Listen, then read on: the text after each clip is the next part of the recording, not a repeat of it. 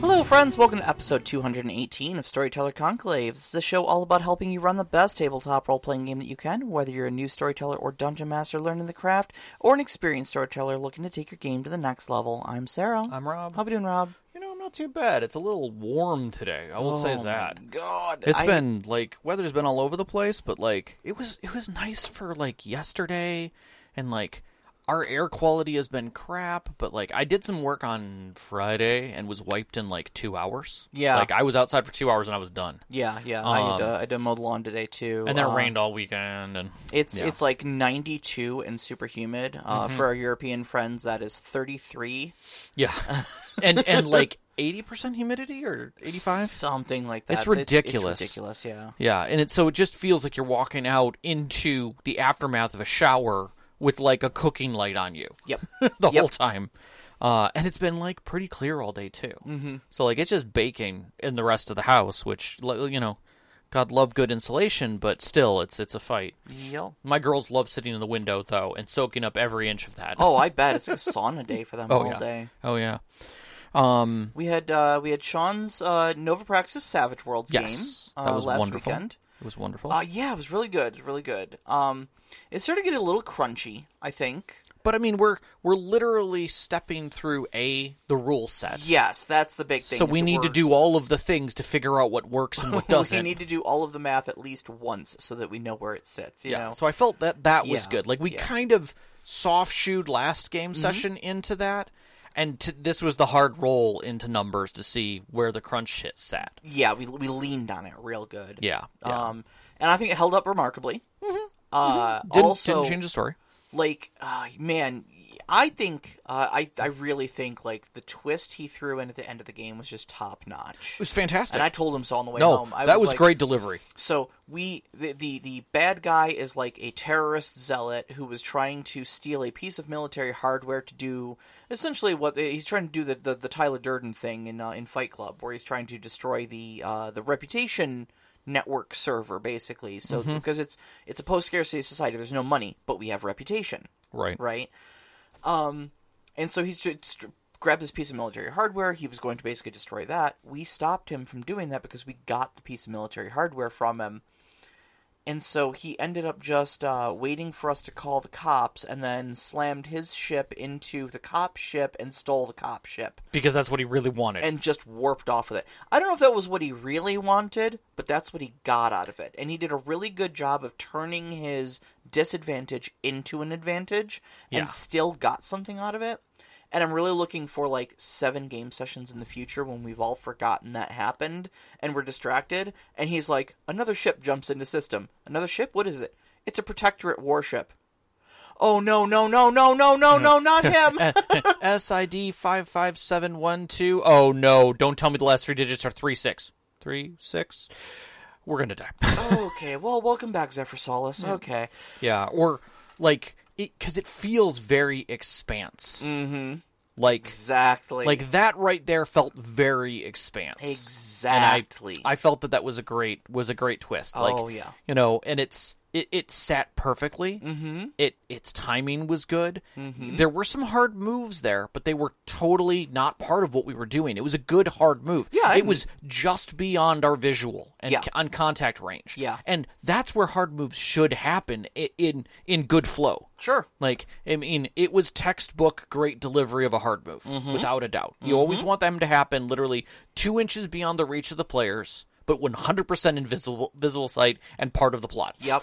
Yep. I think it- that's that's really that's a really great pl- des- description. Like two inches out of reach of the players because they are. You need the players to feel like they they they are present, but feel like they absolutely could not have done anything to stop that. Yeah. You know. Yeah. Um, the one that I read after we talked about dealing with hard moves, uh, this was a long time ago in one of our previous episodes, was uh, when you see it on stage. Mm-hmm. There is there there are hard moves that happen during operas. They're huge. Yeah. But oftentimes you will see them happen in such an elaborate and distant way that none all the actors will be somewhere else. Phantom of the Opera does it very well with them like at a top of the stairs or way up in the the balcony or whatever, right? They're they're so far away, but it has so much impact what they are doing Yeah. yeah. you know and that's that's the way you want it you want it to be a a, view, a, a, sh- a theater Mm-hmm. piece for the players, and, and and it those are wonderful executions. Yeah, yeah, it came out great. So, yeah, I have, uh, C- congrats. game two. Still having a lot of fun. Yeah, A lot of yeah, fun there. Yeah, we need uh, two more to be success- to to be on Two- chain. Two more, and it's a campaign. Yep. and it's official then. Uh, we got my game coming up next weekend. Uh, this weekend. Uh, This- the- the- this oh, Sunday. yeah, this this You don't coming get a whole weekend, week more. right? Come on. nope. Sorry. you get to suffer. Uh, and uh, literally right up to uh, uh, opening music here, you and I were discussing like, oh God, what am I gonna do? and you you know what you're gonna do, but there's there's idiosyncrasies within it. yeah, as yeah, always. it's it's it's I've got to I've got to like fine tune some mechanics to make it fun and not just go like, oh, there's some things happen. Mm-hmm. Yeah. isn't that crazy? yeah, yeah. But I think I think it'll be it'll be fun to talk about the uh, the delivery at the end. yeah, yeah, yeah So. absolutely. So today we are doing our storyteller 202. Yeah, Um, we are picking up from previous episodes where we've talked about villains, and we're actually combining that with the thought pattern that we had from our uh, building plots 101, where we talked about uh, that you could build it from not only like a world perspective or from a character's perspective, but from a villain's perspective. We kind of dabbled in a little bit, but we didn't get very deep. And for this episode, we're gonna kind of like hard focus on that aspect. Yeah, absolutely. Um, I, I think, uh, like I, I've, I've I've seen this discussion take place a lot, even on our own Discord, um, where someone is going to be like, okay, so I'm starting a new campaign and I'm I'm trying to figure out where to go with it, and we're like, okay, what do you have so far? They say, all right, well, I've got uh, a group of heroic characters. Yep. And I've got a really cool world, okay? And I've got a villain, all right? And what does the villain do? Oh, he wants to blow up the world, okay? admirable goal. They they g- very clear definition of why the heroes would want to stop him. They keep all their stuff there. Love the tick reference; it's great. But uh, why does he want to blow up the world? And the answer to that is I haven't really figured that out yet. Mm-hmm.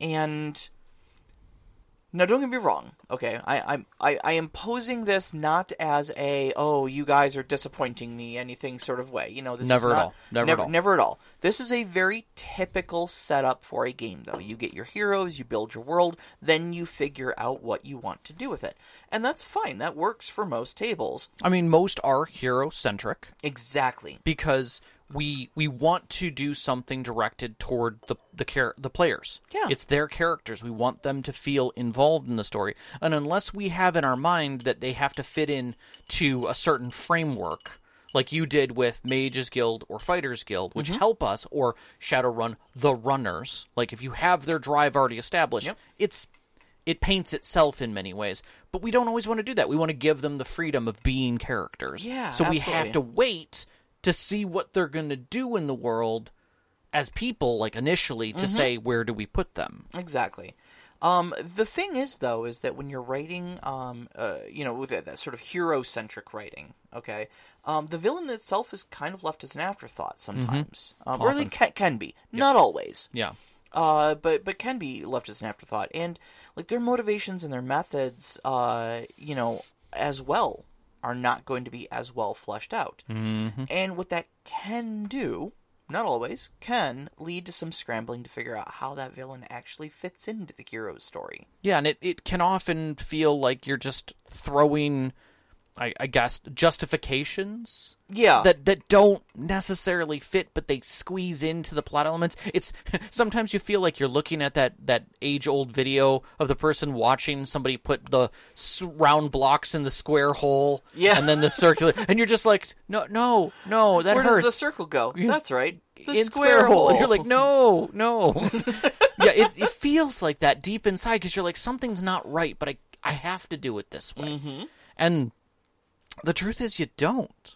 Um, and one of the ones that you brought up a long time ago was in in the world design of uh, Dark Souls. Yeah. and it was one of the, I- I guess it was one of the sad parts about reading the Dark Souls RPG game. it, it, it actually was legitimately. Um, it, so I mean, if you want to be if you want to be sad, go back and listen to that episode. Seriously, Mm-hmm. we talk about it a lot, but the world is amazing. Yeah. Um. I- To this day, uh, the world of Dark Souls, and I swear to God, I have a point with this. You do. Um, is But you have a large- microphone and they don't. the world is largely regarded as one of the most influ- you know, like uh, one one of the best like crafted worlds Mm-hmm. um and that, that's from like a design standpoint Mm-hmm. okay um and this is what kind of makes it one of the most influential games of all time mm-hmm. you know any game that even kind of comes close to it is called a souls like yeah. Okay.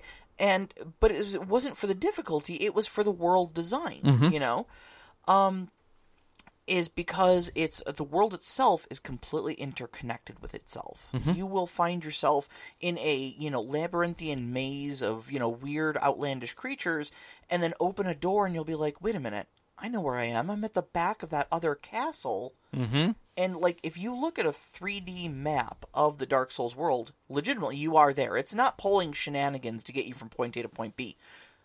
That is really where you are in space. Some know? some some curving of tunnels to make sure you get to where you need to go physically, but other than that, it works out. Exactly, exactly, and that's one of the reasons why like Dark Souls 2 was kind of lampooned when it came out because it didn't do that. No.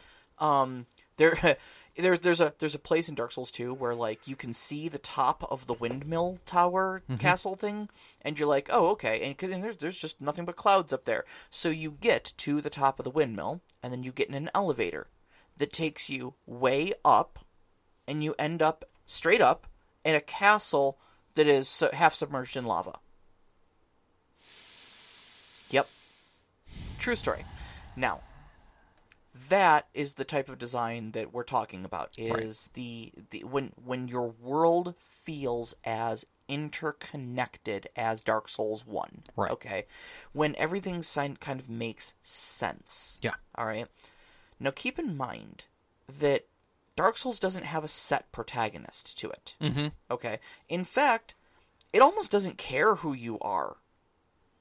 The f- you yourself will be forgotten. You know, right. in- in- in One hundred percent. time. Which is, I think, why it is as difficult as it is, is because you were never factored into this. exactly. There's like some gods that need to be taken down a peg so that things can finally die. Is that you? Is it not? We really don't care. doesn't doesn't do- doesn't matter, you know. Um, and it's all because they didn't craft the world around the main character. They crafted the world around itself. They made sure that the world itself was heavily leaned into its lore, that everything made sense, that everything interconnected, and that it felt like one big living, breathing thing. And then you can just have you can interject anybody into that, and it's Correct. going to be an amazing experience. Right. Because everything already connects. Exactly. Um, and, And s- it once you're there, it's so easy to tell your own stories on that canvas because the canvas itself is so elaborate. also because the story's not about you.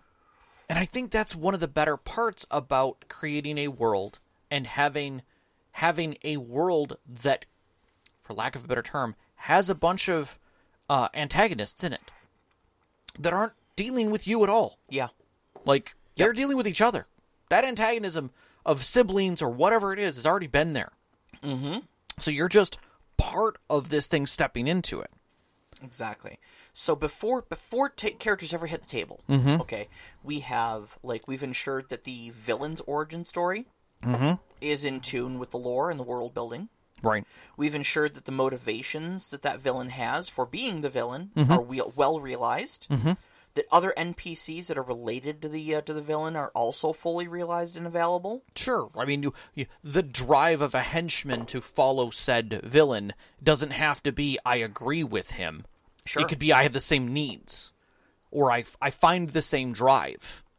or I, I pity you. Yeah. Which is Enough enough to want you to reach your or goals. I honor you. Mm-hmm. Like I remember so many Dark Souls characters that we talked about, where the only reason why they're doing what they're doing is because they honor this other person. Yeah. they know they might be doing wrong, but that doesn't matter. but I swore no. I swore an oath. This is what I do now, mm-hmm. and respect me for that at least. Yeah. you know, kind of a thing. yeah, absolutely. Um, it may be it may be an arrangement of convenience too. Yeah, very, I very don't e- often. I don't even like you, but I kind of want the thing that you're trying to do to happen because I need that. Right. If that happens, fine. Um, so I mean, think about all the NPCs that might that might go around your villain's backstory. Mm-hmm. You've got not Mm-hmm. only people that are on the villain's side, and, and there's like we just discussed multitudes of those, but you've got NPCs that stand against the villain Mm-hmm. and hold them back. Mhm. Okay. You've got NPC that are targets of the villain, Mm-hmm. i.e., like the king whom the oh, the villain wants to overthrow. Sure. Okay. You've got NPCs that are catalyzed that, that ca- sorry that catalyze the villain's shift to villainy, Yeah. i.e., the temple priest that cast them out, causing them to seek vengeance. Right. You know. Yep. That person's not necessarily part of the story in a direct sense. Right. They didn't want to create that villain Yeah. but it was a ch- it was a it was a meaningful moment in that villain's history Yep. and that if you talk to that npc he may have some insight you know And and I in a lot of the times when you're hearing about this kind of thing, your brain doesn't think shouldn't be thinking of this villain as a villain. Mm-hmm. Your first framework should be what is you know what what does it sound like to me? A lot of times when we talk about these things, I think of something like the movie Lady Hawk, or uh or uh um uh Count of Monte Cristo, where you Mm-hmm. have heroes on a vengeance path yeah you know they were wronged they're making it right and this is the only way they know how to make it right i was talking about michael corleone Yeah, earlier same. uh eh, from uh, from the godfather movies exactly that i mean vengeance doesn't have to be your only drive i'm just i'm just saying as you're listening to this if those things are triggering your head that is the right thing to be thinking of during your world building um is is like looking at your villain and going like okay what made them be the person they are Mm-hmm. like what it, it- people don't wake up one day twist their twirl their mustache and their you know and their their, their fingers and go i think i'm going to destroy everything today correct something drives you to that. Something a piece of information sometimes is all it takes something makes you snap, something makes you do the math and come up with that calculation, you know? So let's talk a little bit about the heroes then in all of this because I mean it it can be a little daunting when you're you're focusing so much on your hero or, or so much on your villains. Okay. Right. Okay, right from your villain's perspective, sure, but does that then make for a good story for the heroes? Where do they come in? so it's anywhere that puts them e- in conflict with the villain at a direct point. Sometimes that starts out simple because it's it's it's it's not an angle that they recognize. Um, but the idea is is that it can be any vector so long as it meets the reasoning for the the villain. Yeah. Um, oftentimes, and I love to say this, shit rolls downhill. Oh yeah. So an effect of something that the villain has done has now moved down the tree and is now affecting this. What is happening in this village is a direct result of something that's happened. Other, it's it's the the villain took over the mountain lair, which pushed the giants out. The giants moved down into the valley. The valley meant that they the caves there are now being that were occupied by the goblins have now moved out into the town. There are goblins in the town. There's your chain. Mm-hmm. That just happened. You know why it all happened Yep. and you can follow that chain right back up. Exactly. You've got oh well here's our introductory adventure. We're gonna be fighting some goblins. Why are there goblins here? Why are there giants in the goblin caverns? Why indeed? Right. Well, wh- where are the giants supposed to be? Well, they're up in the mountains. Well, they're all wearing heavy furs. yeah. Okay. Well, let's go check out the giants' caverns. Yeah. Wait a minute. What's going on here? And Yeah. suddenly we've introduced our big bad Right. evil guy. And and the villains can just want the world to burn. That's that is legitimate. Sure. Especially if the world needs to be rebuilt. It's a pretty common, a pretty common heroic trope of Yeah. I want to destroy the world. Yeah. The, Thanos had it down, you know, but he had reasoning for it. So just that's part of it. Um and it's super easy to put them in the opposition to the party. oh yeah. That's where you keep all your stuff. Yeah. Yep. Yep. Again, very easy. Um, so you don't have to tailor make anything for your group Mm-hmm. because every contact point is a contact point with the players. Yeah, Is exactly. going to be a way to make them feel like something bad is happening to where their stuff gets stored. Mm-hmm. You know, and whether they want to be, whether the players want to be rich or famous or you know whatever, they're they have to deal with this. Yeah. Because they're not going to exist. Exactly. Uh, and it doesn't really matter who the PCs are. No. Um, you can. It's the great thing about having having a villain who's broad sweeping goal is very Thanos like, is very I just want to destroy the world, is that everybody hates that. So you can have a party made up of a lot of diverse PCs. If you want to run that type of like D and D game where you're just like, yeah, everything, uh, uh, everything from you know this to this is available. Just use these rules to make your characters. I don't care. Show up with whatever this is the type of villain you want for that, you know, because it doesn't like everybody's going to be against him, so doesn't matter what your motivations are, doesn't matter what you bring to the table. Yep. Agreed. Agreed. Um, however, Yep. keeping in mind that if you do offer a very diverse group like that, um, it allows for some really great player creativity, but it also can lead to parties where you've got a lot of uh, s- disparate motivations. And sometimes inter-party conflict because of that. Yeah, exactly. Pulling pulling the group in different places, or I'm playing a paladin and you're playing a warlock of the Great Old One, and I hate that. and Right. Blah Um, blah blah. I, I often find the the mixed party bag exceptionally hard to let the players wrangle themselves, unless the players themselves know each other well enough to say, "We're we've got this. Like, Sure. Mm-hmm. We'll we'll stick together. Don't worry about us." Then it's fine. Yeah. Then you can get away with that. So so you get your broad focus Mm-hmm. like that, um, and then there's kind of the narrow focus. yeah, Okay. Uh, so sometimes the villains, you know, make it personal. sure. Um, the party for this is going to need to be a narrower group uh, Mm. that would care enough about the villain to stop him or be in a position that they're obliged to do so. Yeah. Okay. Now, we are not talking about someone who wants to destroy the world here. Okay. No. When I say make it personal, I mean I am causing a problem for you. Right. Now that you, capital Y U, might be something that is directly in the cone of directions that the players want to go in. Sure. You know, I work for the king. The king needs to die. Okay, okay, that's a direct vector. Like you can't miss that. Mm-hmm. Right?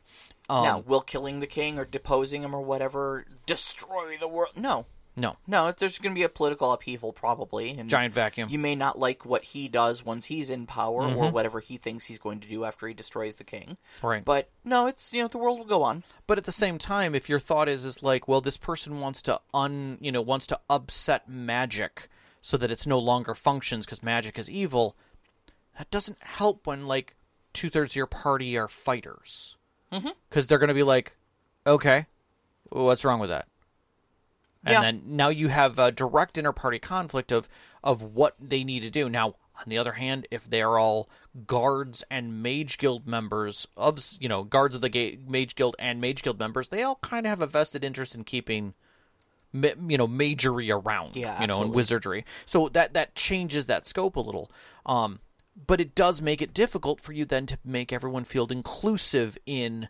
wanting to be involved in that plot and you have to then start targeting things that are adjacent Yeah, sure. um so that it it has that same level of impact you know I think I think a great example of this is one of your most often uh, cited uh, movies, and that's the Three Musketeers. Mm-hmm. yep Um, you know, you've got the Three Musketeers versus the Count because he targeted the, the king that they're sworn to protect with their lives. right regardless of their own personal beliefs they all took the oath Exactly. and the final part of that is to protect the king and the people Exactly, and they may not even like or agree with the king Or each They- other. they may like the count.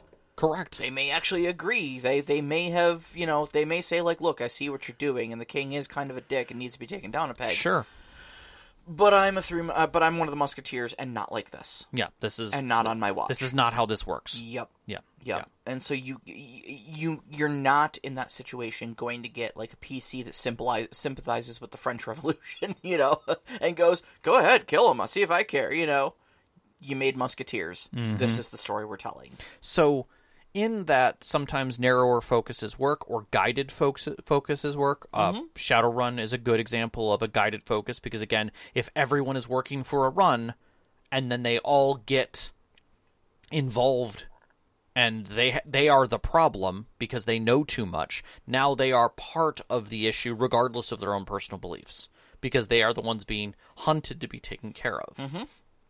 I often like plots where villains consider the players just just a, a s- a side issue. Like in the checklist of things, they're like number twelve on the list. Eliminate these people. Yeah. you know, and it's just it's an item that never goes away. Right. You right. know, did you take care of the guys at the docks? Yeah. Did you guys get the shipment loaded? Uh huh. Did you guys make sure that uh, that, that we had the escape? One hundred percent, sir. All right, we got this item down here, number twelve. Eliminate these runners. Did you kill the adventurers? No. No, they they've- actually defeated our henchmen. Ah, That's going to become a problem. Bump Yeah. them up to number eight on the list. Exactly. Until they eventually become number one, and then you're li- you're number two, and you're like, okay, I have a p- thing that I need to get done, and you guys are a huge thorn in my side. Yep. But Yep. by then, you're making decision different decisions, right? Mm-hmm. And it's it makes it easy to have them involved. It makes it easy to have them feel like they're involved, regardless of what they're doing. There's a constant thorn there, Yeah. that's affecting them. Yeah, absolutely, absolutely. Uh, the other thing too is that you have to make sure that uh, your players cannot just resolve your villain's grievance for him. Oh my gosh, so many. I've watched so many Reddit threads unravel where people are talking about like, well, this is my world and these are the, this is the villain, and I just need to know if there's any problems. And like the top thread is like, so all the players have to do is find the money because they're poor. That's it. Mm-hmm. Yeah. Okay, that's really easy in, in your in the world design that you you have here. If your villain can be defeated by GoFundMe, exactly. uh, it's probably not. Uh, he's probably not the greatest villain. But- Yeah. but, who knows? I don't know. I don't know what the scope of your campaign is. you yeah, know? or somebody hurt me, so like, Okay, we'll we'll, bring 'em- go after him then. Why are we going after you? Right, You right. know, You know, kind You're of a the thing. wronged party. Yeah, and I mean, and that's not even to say like the players agree with them and become part of their side. That's fine. That actually Mm-hmm. works out really well in your favor because now you have someone who can give them quests and work through a problem. They may not like why or what they're doing, but they're going to lean into it because they agree with them up to a point. Now they're Sure. henchmen, Sure, and absolutely. henchmen are fine. Making your PCs into pla players into henchmen is fantastic. Yeah. Uh, but you- but that's that's the big thing is you have to make sure that uh, no matter how personal you make it, um, uh, you you always have to place the PCs and the villains in an irreconcilable irreconcilable position Yes, against each other. Yes, they the there has to be the one thing, the line, Yeah, the, the, line the the PCs point of will contention. not cross that separates them from the villain. and and I think this right here you see in those vengeance hero movies where someone checks them, their close friend, a lover, um, you know, even sometimes the other villain looks at them like, "Whoa, Yeah, like the, you're crossing a line that I've never seen you cross before," and then they check themselves and realize they've become the villain that they didn't want to be uh huh. you know, or worse, or, or, or the other way around, the villain becomes the good guy because he realizes either I really suck at being a villain, or two, Oh, I'm that guy. maybe I need to be the hero here, Yeah, you know? yeah. And I, I love those stories too. But having that opposition point that gets checked, that you know is the line that gets drawn in the sand, is great. It is. Mm-hmm. it is it is the point that you know you've got it right. When the Yeah. players are like, he's gone too far. Yeah, uh, having those uh, those those uh, like those are some of the, the villain moments that I just love the most. Yeah. Where the villain is is doing his little plot exposition thing, he's monologuing, you know, and he's like, and that's why you know this happened to me, and the villains go or the, the heroes go, oh you poor soul, and he's like yes, and then this happened, and they're like. My heart goes out to you, and he's like, and you see, that's why I seek justice, and like, and you you deserve justice. You were so wronged, and he's like, and that's why I have to destroy everything. Yeah. It's the only way to be sure. And they go, See, you had me up until that point. Yeah. And if you could literally just walk back from that precipice, you and I might actually get along. The Incredibles Yeah. is a great great delivery of that as oh, well. yeah, exactly. You know, Buddy Buddy turning villain, with the point of it was he wanted to get rid of all other heroes except for him. He wanted everyone to be heroes without them. He didn't need them to Mm-hmm. be the heroes anymore. So, And I mean, I, I again kind of see his kind of see his perspective, but man, then you went and started murdering people, and Right. I don't know about that. and I think this is this kind of leads into the fact that heroes tend to stumble upon these types of plots. Yeah. when it's a when it's really villain centric, you're not you're not just putting the muscle you know the mustache twirling villain right in front of them. In fact, they may not even know the villain is the villain at any point until they call it out, and that's the that is the hardest part I think about getting that feeling right, but feeling it, but feeling the greatest about it yes. is Yes. if you can keep your villain in the light of a good guy doing good, a Mm-hmm. good villain, if you will, that when the players stumble across that line of villainy and go, whoa, that guy needs to be stopped. That's when you go and you feel that warm part of your chest, like, and now the second act starts Uh huh. you know how how are they going to figure this one out how are they going to turn everyone else to understanding this guy's a villain Yeah, yeah, absolutely. Um, and I, I think that what I really love about about these sort of sort of things too is that like their plot's already in motion. yeah you know you kind of get them in medias res Yeah. like it's um when you when you when you start by writing the villain's motivations Mm-hmm. that's already going on and then you you end up with these things like we discussed earlier where it's like okay why are there goblins in the town Sure. because there's giants in their caves Right. why are there giants in their caves they di- they're supposed to be up in the mountains what's going up in the mountains that's displacing them and then you go up there and you find shit that's already in progress i mean maybe Like- those caves are now empty and they've been mined clean Right. It doesn't matter. Like what, regardless of what it is, it doesn't matter. But the fact is, is that that whatever tipped that off and spilled onto the players' plates, you can slowly escalate that as they keep going further and further and further down that proverbial rabbit hole until they finally come across your villain, who then has no idea who they are. They're just like, oh, oh, and some weird adventurers showed up. Whatever, just get rid of them. We're already well underway. We're almost, we've almost succeeded. You Yeah. know? Uh, and it, having those uh, plot clocks ticking yes, I think is one of the things that you can look at as well is that um, a lot of games talk about these, but it's hard to really describe it. But if you're in your world building phase, you can literally mark the clocks and ask yourself, where are we in this? Where do I want to drop the players in this? yes, How do I want these to tick? What what points of progress do I want the players to reach when these moments tick? What do they find? and when they tick, what changes? Right. What's just outside of their reach that changes? That's that's the biggest thing for me is that as the villain's plans progress, you want things to change in the world. Okay. Um, I always come back to Titanic when I'm thinking of things like this. So Titanic No, was. Ti- I mean, I mean the, look, the iceberg wasn't a villain, No. but the iceberg does what a villain can do to your story. It's an environmental villain. It's an environmental villain. It, it is it is an antagonist in that it, it changes the story in a way that is bad for our protagonists.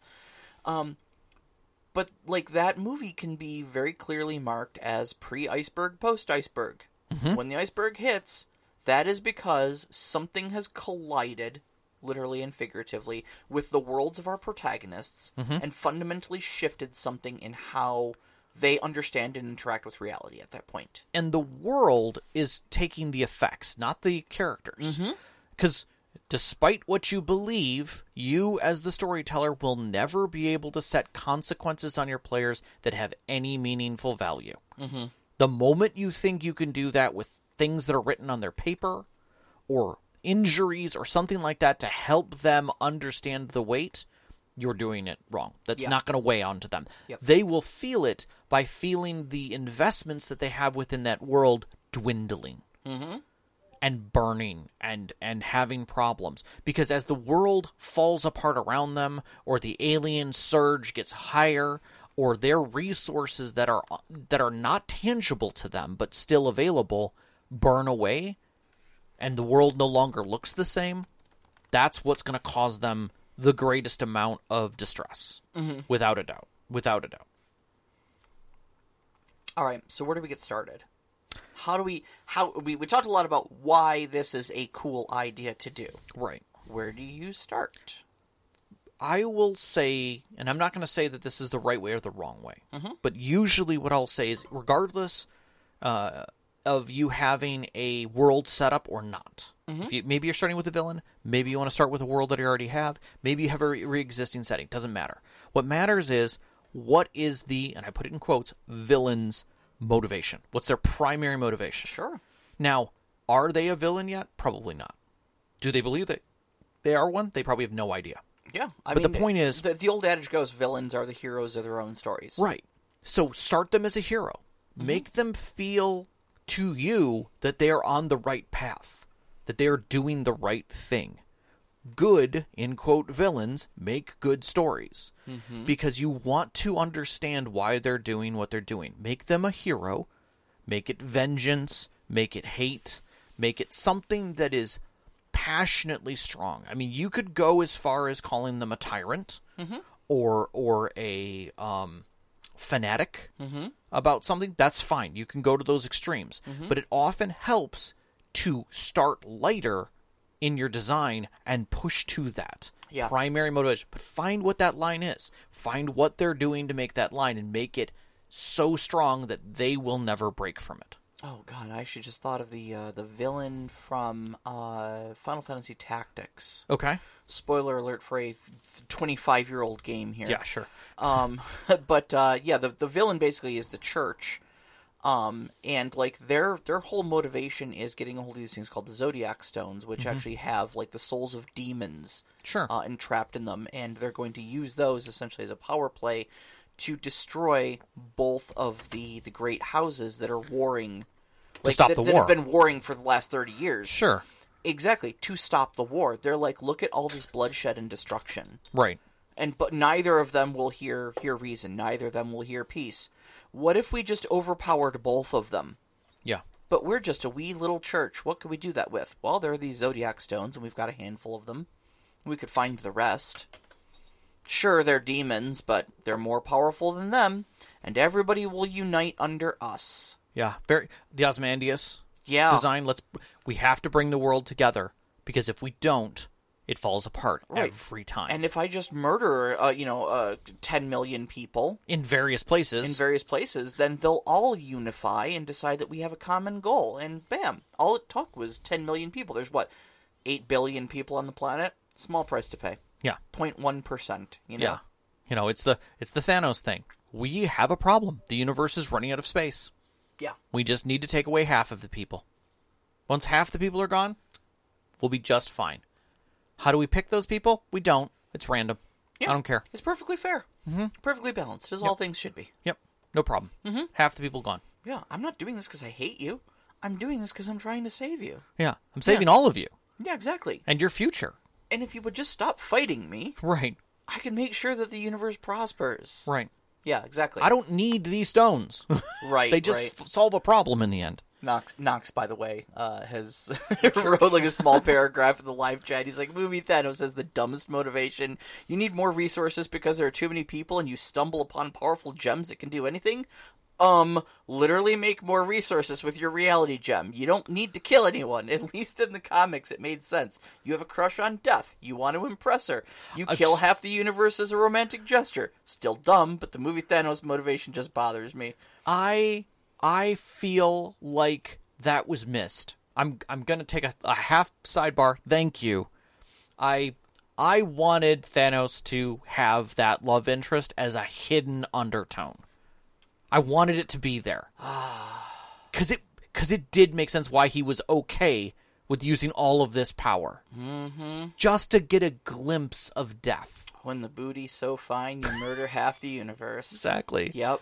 Mm, You know- I've been there. you know and because it makes more sense about his gr- his rise to that point like where does he get the the, uh, the notion that that even made sense like hey i did the math well if you did the math then you could have done other math buddy Why did you stop at that math? yeah why why was that the end of your math you, Yeah. you idiot you know but if you're just like okay i started by killing a planet that didn't do anything or i started by killing one race that didn't do anything so i destroyed the planet that didn't that that got me like a view of her ankle and that was so righteous like Knox you know. says, you know who she's dating now? Yeah. Deadpool. Yeah. Gross. Yeah. Slumming it. first off you're wrong people like who they like get over it yeah, let it- yeah, everybody's got a type. It's fine. Yeah, yeah she she got a type she got a type they, they got a type it's death it's death. But anyways, I digress back to our story. Regardless, we need to figure out at what step of the rung of the um evil, how how big and bad are they? Mm-hmm. Right? So we know their vector. Now it's a matter of where do we want to put them on that line? You can decide that position literally after session 0.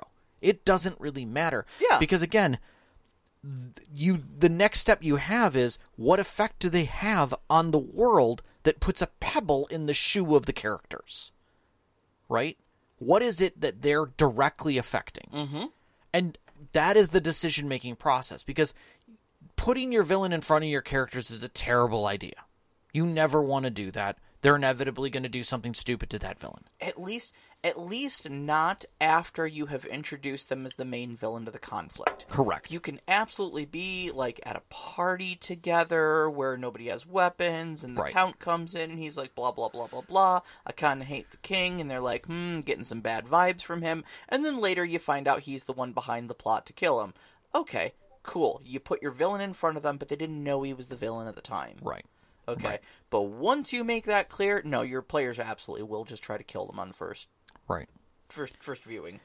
but I think that the thing that gets most caught up in that is that people don't know what happens when their villain finishes. Yeah. What if he wins? And sometimes that's the best point to have your players meet your villain. Like the bomb went off five minutes ago. Mm-hmm. While you guys were here, like we've come to this point together. I didn't want you to not be here when it happened. Mm-hmm. Like regardless how you feel about me, like I felt like I owed that to you after Yeah. all of this. Oh god, I'm kind of realizing I did this with my Poppy King. You did. You totally did. And the and the delivery of that moment Mm-hmm. made it more real Yeah. because we're not changing the world as characters. It's it's our stories. Yeah, you're cleaning up your backyard. That's literally all you were doing. Yeah. Some some weird little uprising in the Colovian Highlands in some little podunk farming communities. Yeah. That was getting way out of hand real quick. Oh, but It yeah. was still a little uprising in some farming communities. Oh you know? yeah, 100%. 100%. So, So Uh, and the only time you ever saw the villain villain was when he got bashed over the head, nearly killed and betrayed by his uh, by his henchman who stole his crown. Yeah. and ran off with it. Yeah. Which is was again hilarious. But the whole point of that is is that you can throttle where that fits in and what then needs to be dealt with after they're done. Um and and whether or not they're the villain at the end. Yeah. I mean if they get their vengeance complete and you know, maybe they don't succeed. Maybe they partially succeed, right? or they find that the truth of whatever they were doing was a lie. Now it's like, oh crap, right? I was I was manipulated. Who did you know? Who told you that this was the only way to un to to get your your wife back? Well, I I read it from this diary and and these nu- these books. Who gave you those?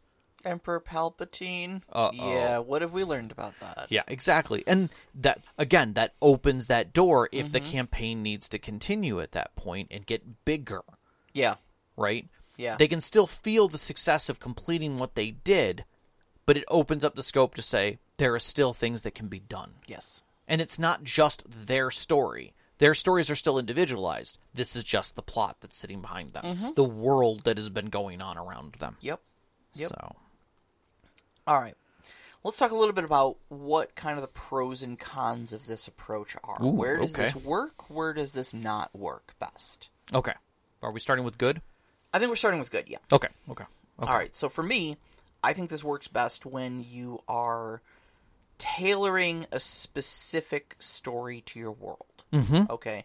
Um, when you have a firm Story idea- to world, not world to story. Story to world. Okay. Well, w- w- I- I, I don't know the, the the relation between them. When you've got a very specific idea for where you want the story to go okay. in your world, Ah, ah. is all I was saying. Yeah. Yeah. Okay. Okay. Just um, being clear. Okay, so uh like for me, this I think this method allows you to have so much of your story in place literally from session 0. Um, Okay. Yeah. You've got inciting incidents. You've got motivations for both your your villains and your heroes. Sure. You've got bystanders on both sides who will have their motivations of their own um, as things go on.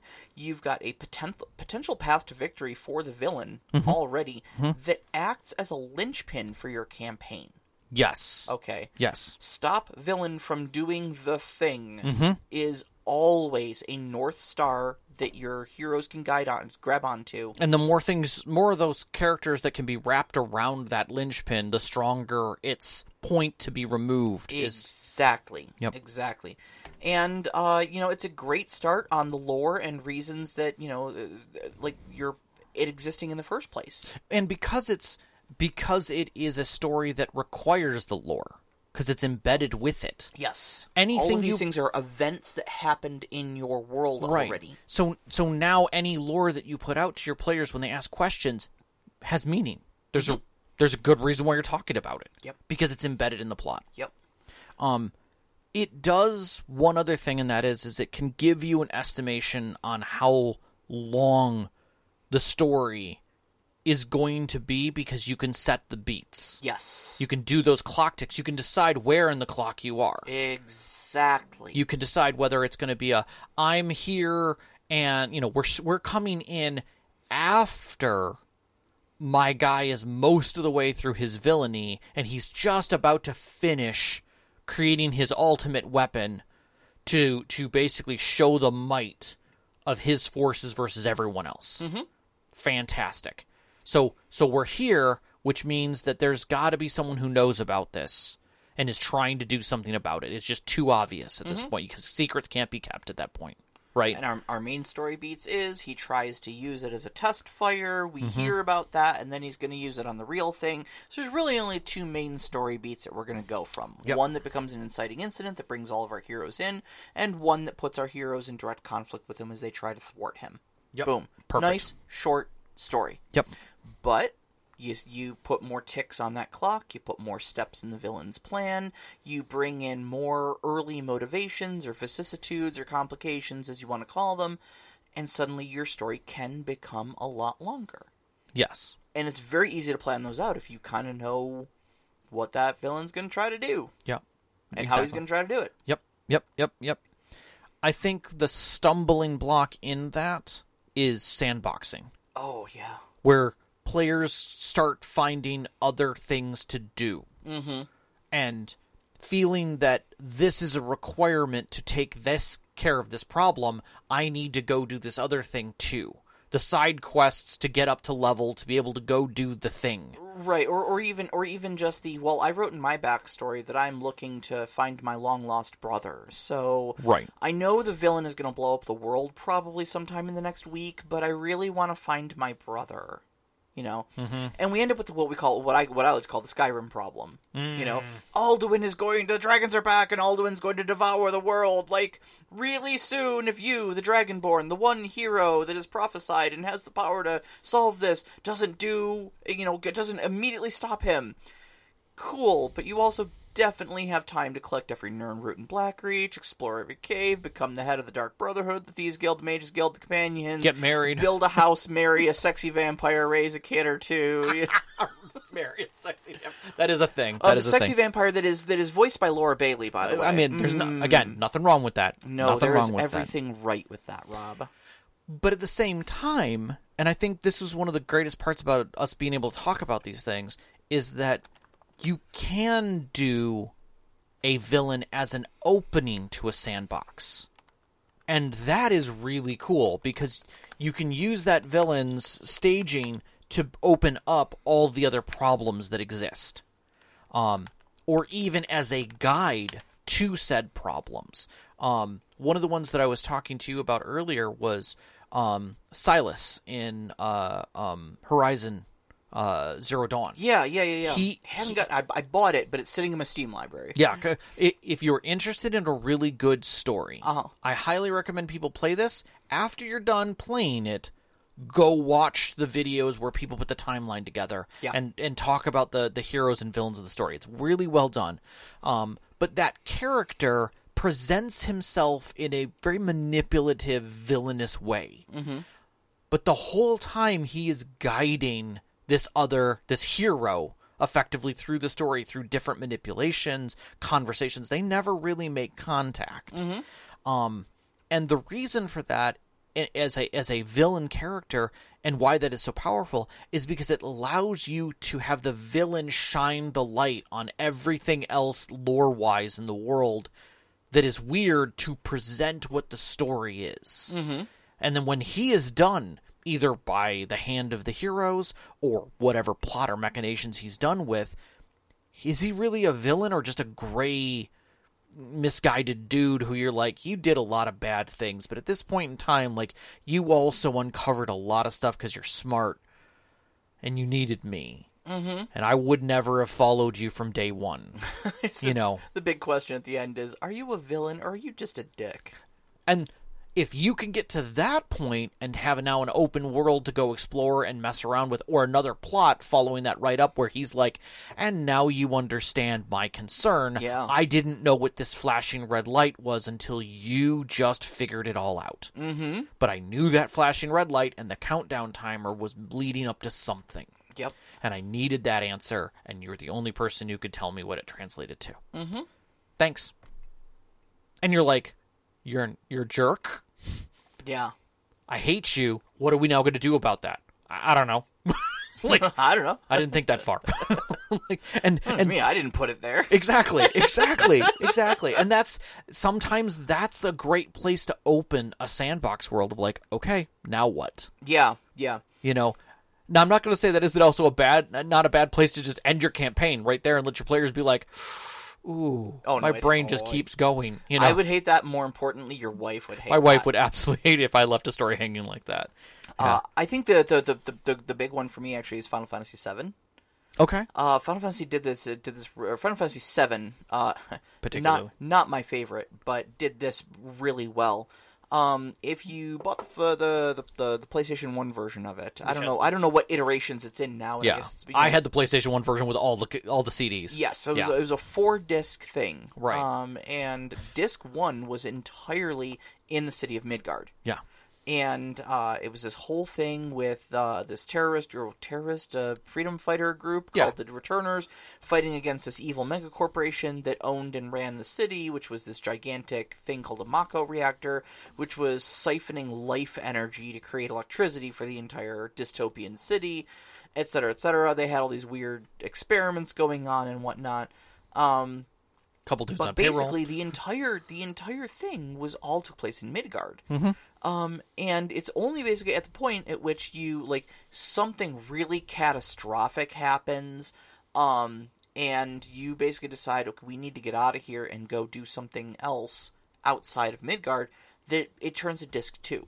Yeah, Um, and so you absolutely can use, if you want to play a sandbox game, you 100% can use a very carefully crafted villain's story to kind of guide them through, like, okay, you guys are these heroes, you're in direct opposition to this villain, this villain has all sorts of things going on, all the elements of our plot wrap around this villain and this tidy little story that's going on right here, and now that you've defeated him, welcome to the world. you're level five. Welcome to the world. Go play. It's now a sandbox. Yeah, Um, you have a bunch of NPCs that you know now, mm-hmm. both good and bad.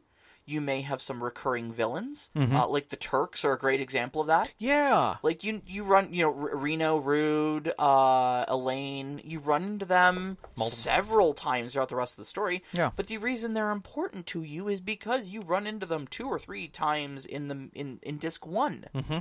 and they become thorn. They establish themselves as thorns in your side. Mm-hmm. You go out into the world, and then you know things are happening, seemingly not related to Midgard at all, and then all of a sudden, boom! Here come these Shinra lackeys Mm-hmm.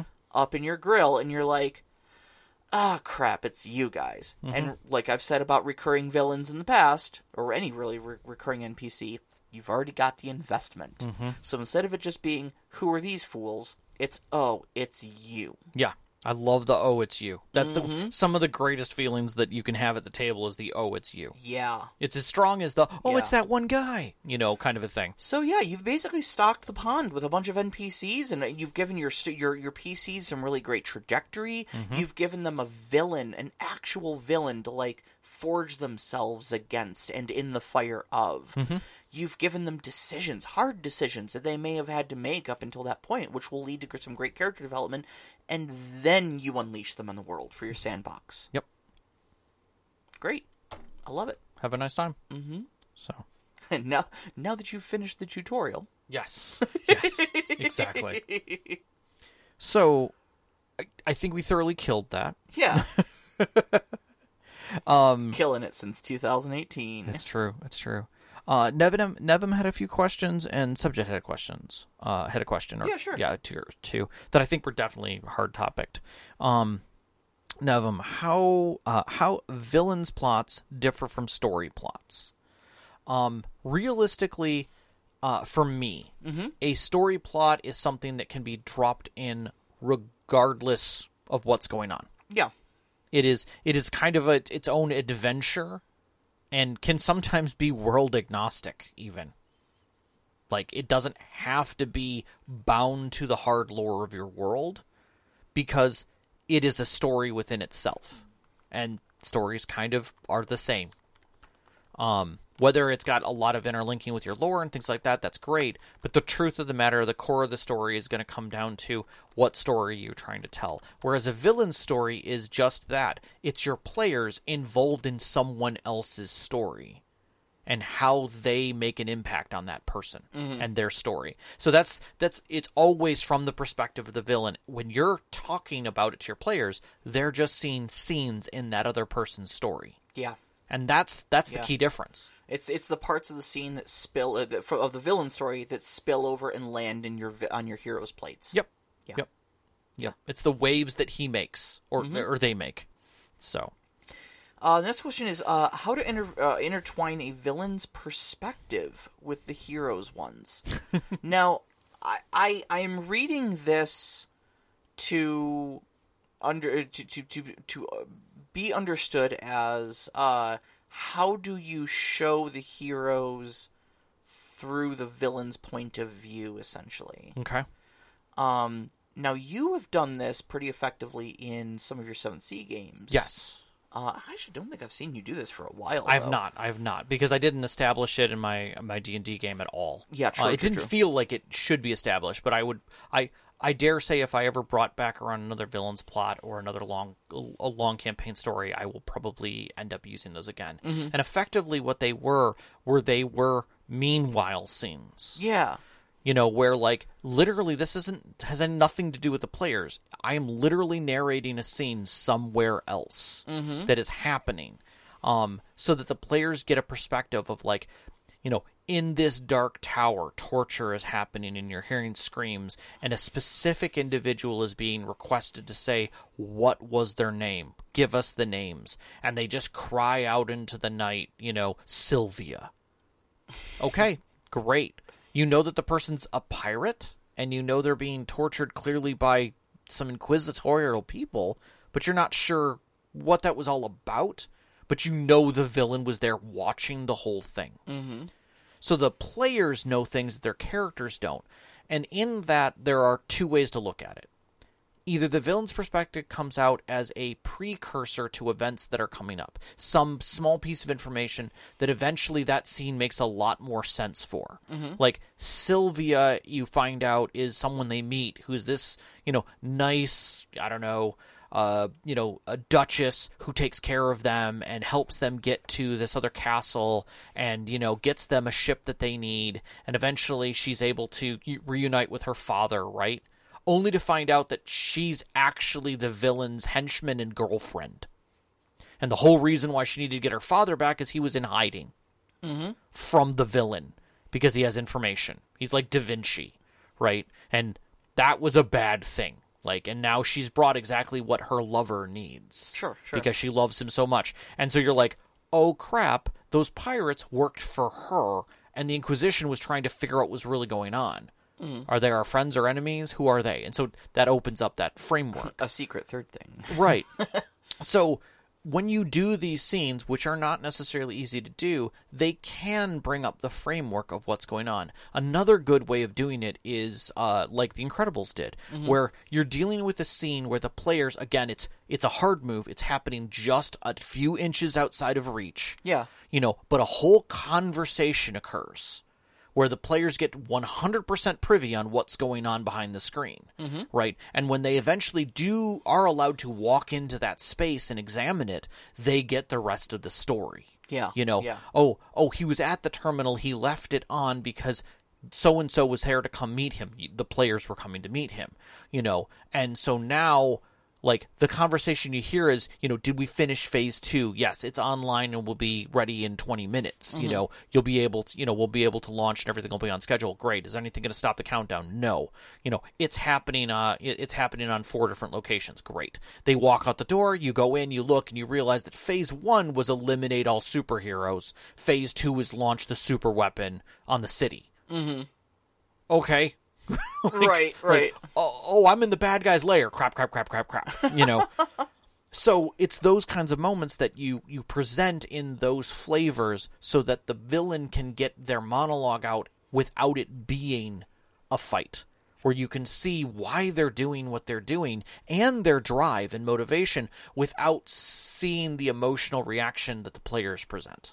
I I have always been a big fan of uh, the, the the recruitment speech, Oh yeah, yeah, yeah. um, where the uh, the villains recognize that the heroes are present and that they stand against them and that they are powerful, and their response to that is, "Why are we fighting?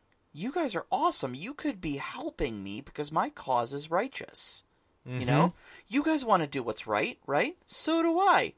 You should help me do the right thing, which Yeah. is." The villainous thing that I'm trying to do Right. and that's that puts you in a really nice position to parlay with them and it allows you to tip your hand a bit mm-hmm. uh, which which gives you some really good perspective on the on the villain's inner thinkings when she's just outright explaining them to you and going this is the thing i'm trying to accomplish don't you want to sign on to that mm-hmm. bam instantly done and if you can't do it through your villain do it through intermediaries store bought is fine Yep. Yep. i think I di- I did both of those in the skin grad plot I think you did. yeah I think you did. the the the villain realized you were chasing her down, so she sent her minions to go work with you because she thought you had a sympathetic ear. Yep. They're like, "Hi, we're here to help." Yep. Yep. Yep. That's fair. That's fair. All right. Um. Next question. When designing villain plots, what kind of questions should we have in our mind to try and answer? I think we kind of went over this. Uh, motivation, Yeah, yeah. What what are they trying to accomplish, and why are they trying to accomplish it? right? And how do they justify it in Right. their own head? How, how is it fine? Yeah. How is this the only way to do it? Yes, exactly. Why is this the thing that the math worked out to? Yeah. And then the second question coming into that is, where do they sit on the scale? How far are they in the in the power scale or depth scale of their of their actions? Mm-hmm. And then How far along in their plan are they? where where does the, where does that line intersect with the group? Yes. How is how is it touching the bubble of their world hard enough that they can't ignore it? Mm-hmm. You know, mm-hmm. um, as, as it was once put uh, in a g- really great qu- comment, uh, y- when cooking the players in the plot, do not cook them like a frog, where you slowly turn up the water. They will never notice the plot is heating up until it's too late. Okay. Sometimes you need to throw something hard at them so that they recognize it and wake up and then go, what through that? Mm-hmm. And that's the that is the better analogy always. I think you're very right about that. I think you're very You're right. smiling at me and I, I can feel Saturday, Sunday picking at my brain. So Yep. Um, so subject then added, is is it better to have a villain's plot that is gray or very black and white? Meaning, should we feel for the villain because he is evil for good reasons, or should we want to defeat him because he is evil evil? In my personal opinion, it doesn't matter. You can do both. You can do either. Doesn't matter. Yeah, yeah. It's, Either they're- works. They're they're two different types of very viable stories. Mm-hmm. Um, One hundred percent. The mustache twirling villain absolutely has a place in your story. Without a doubt. Even if they're dumb. It doesn't matter. Sure, absolutely. Um, and, and I, I think like the, the the black and white villain makes for a very good like pulpy story. Mm-hmm. Um, where you know uh, heroes are heroes and villains are villains, and you know.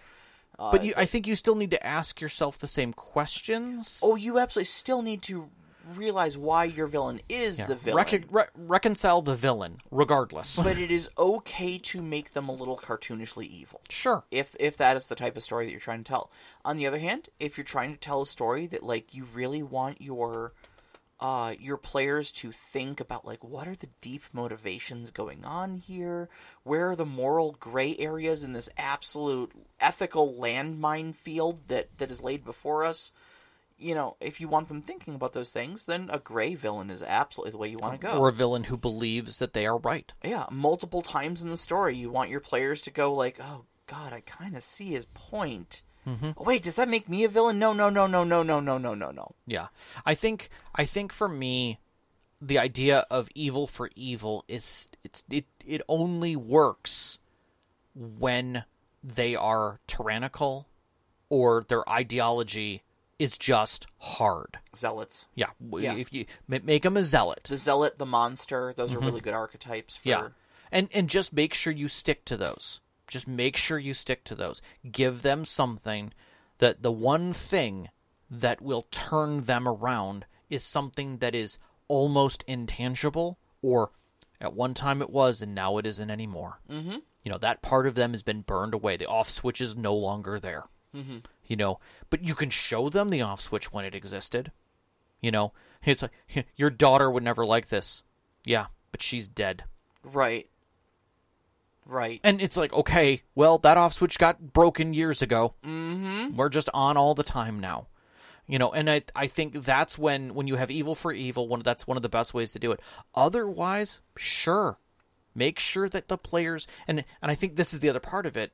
If you want your players to be able to have an impact on the story, the villain needs to be a person. It needs to have motivations and drive and understanding so that the players can understand them and make those decisions. And then it really is cooperative storytelling. You're giving them options. They're coming up with options and you're accepting those options. There's nothing to say that they can't turn that villain around or side with them or run them through, whatever it may be. So, hope that answers the question. Mm-hmm. So, all right. I think we've thoroughly murdered this topic. Absolutely.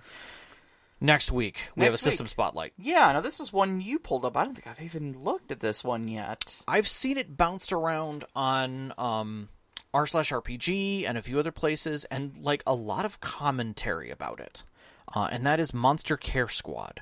Um, I've been interested in it because like someone said, uh, you know, it's ten percent Pokemon in in in in its belief stock stuff because apparently it's like there's a tranquil world that got messed up and there's like poisons and like you're caring for monsters but there's other things going on so there's a lot of storytelling elements but it's all about like care and understanding yet not and i'm like i'm too interested i need to dig into this one a little bit deeper because i've seen some very different stories being told Yeah. in monster care squad but at the same time everybody's just like they're really good Well, dig into it we will. Yes. In uh, precisely uh, One uh, week. one week, we will be back with Monster Care Squad on our next System Spotlight. In the meantime, you can find us on Twitter at st underscore conclave, on Instagram at st underscore conclave. Listen to us live every Wednesday night at 7 p.m. Eastern Time on mixlr.com slash storyteller dash conclave. And join us up on our Discord. We'd love to uh, hear from you, uh, bounce some story ideas off the other great storytellers that are there, share pictures of your uh, of your your miniatures, uh, you know, whatever. Um, we uh, you can find that link on our Twitter as well as our website storytellerconclave.com. We'd like to thank all our Patreon members who support us, especially our name members, Knox in the Box, Subjet, Sam, the Arcane Asylums, Parker Molson, Veteran, Hulavu, and Sean. We appreciate all of your support. Our pre-show music is by Arcane Anthems. You can find them at patreon.com slash arcane anthems uh, or on Instagram at arcane anthems. Our intro music is Beyond the Warriors by Geefrog. You can find that at geefrog.bandcamp.com or on YouTube. And our outro music is Only Our Footprints in the Sand by Midair Machine. You can find them at freemusicarchive.org. And a big shout out, as always, to our families, Vicky and Sean. Thank you so much for loving and Thank supporting us. All of our friends who sat at center tables over the years to give these great stories to share with you and you, every single one of our listeners. We love you so much. Love you. Good night. Good night.